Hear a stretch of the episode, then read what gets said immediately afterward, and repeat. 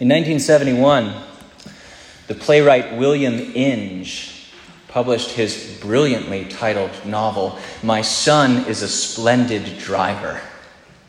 It takes place in Depression-era Kansas and is about a well-respected family that is thrown into crisis.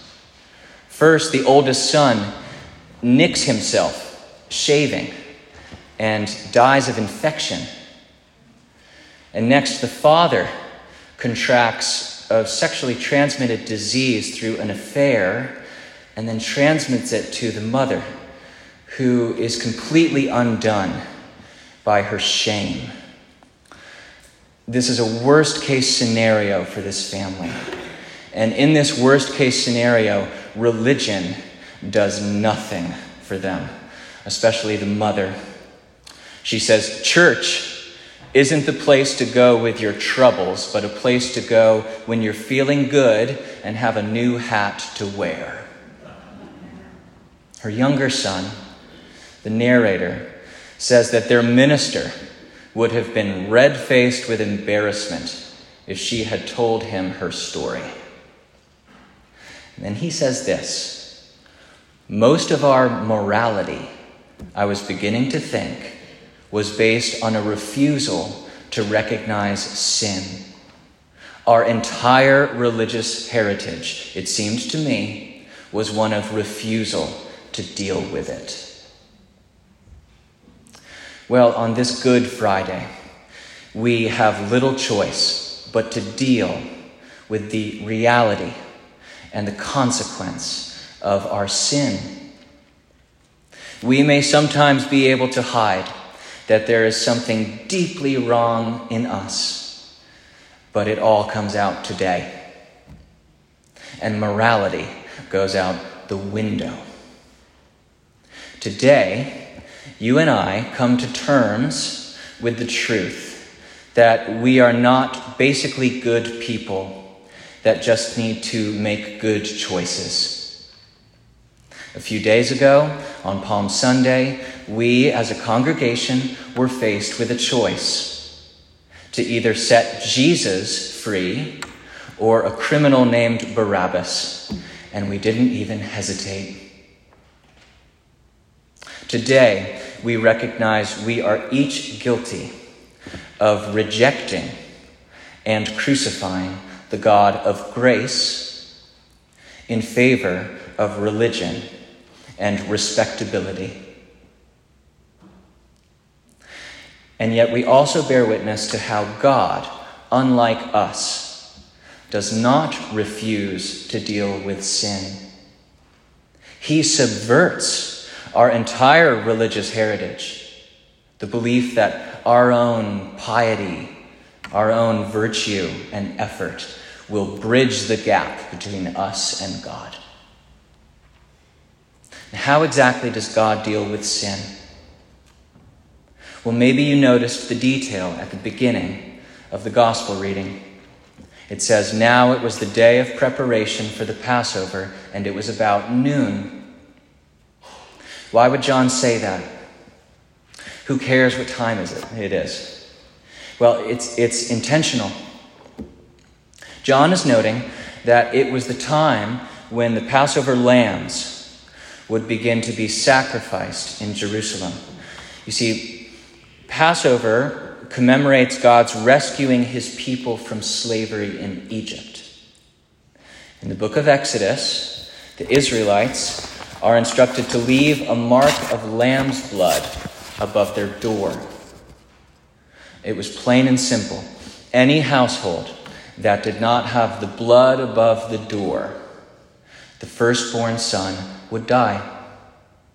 No exceptions, not even Pharaoh's house.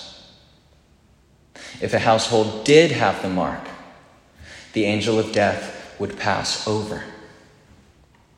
In other words, God's people were saved by the blood of a lamb. We're not talking metaphorically. We're talking about actual blood.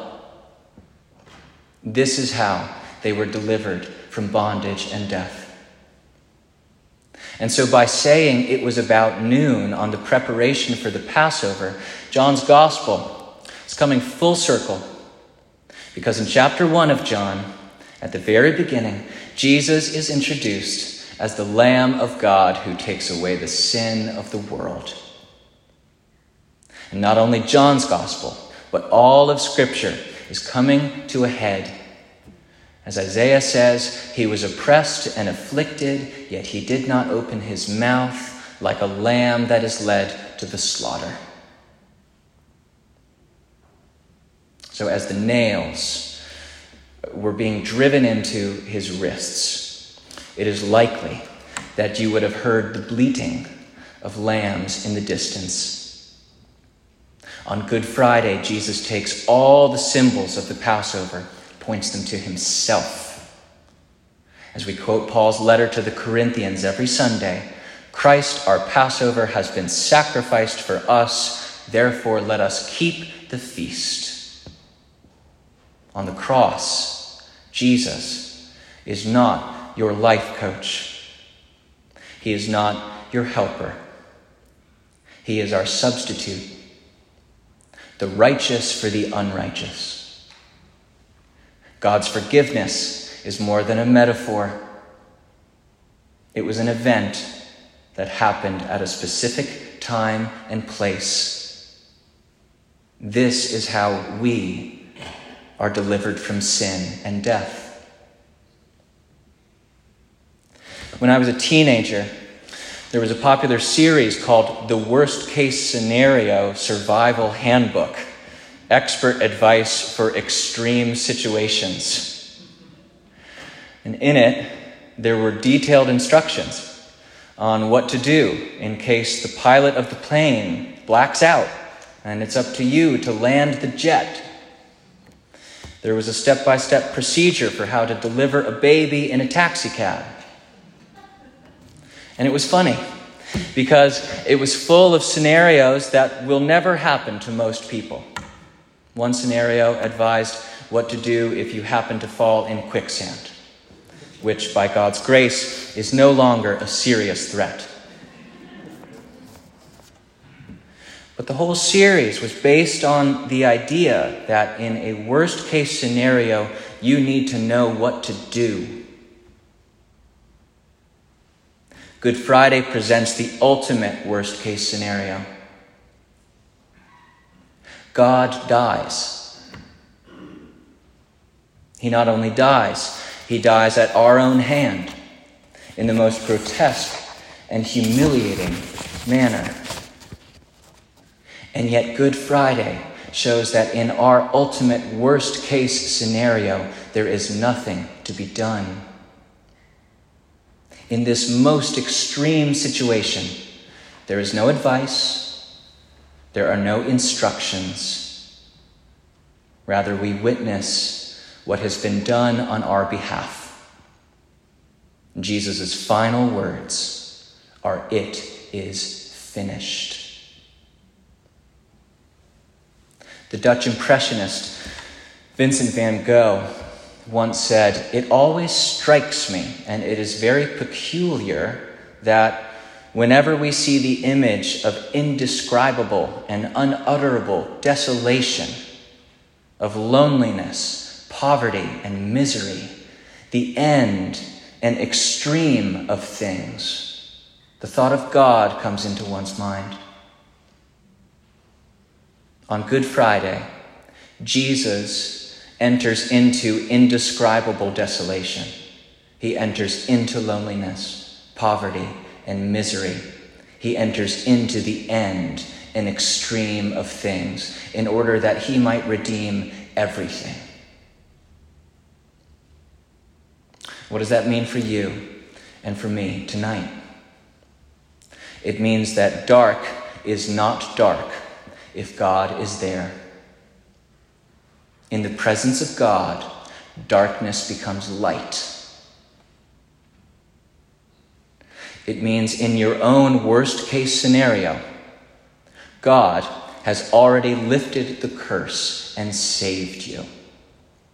It means the cross is the one place to bring your troubles and your sin, because there your sins have been dealt with, taken to the grave, and buried forever.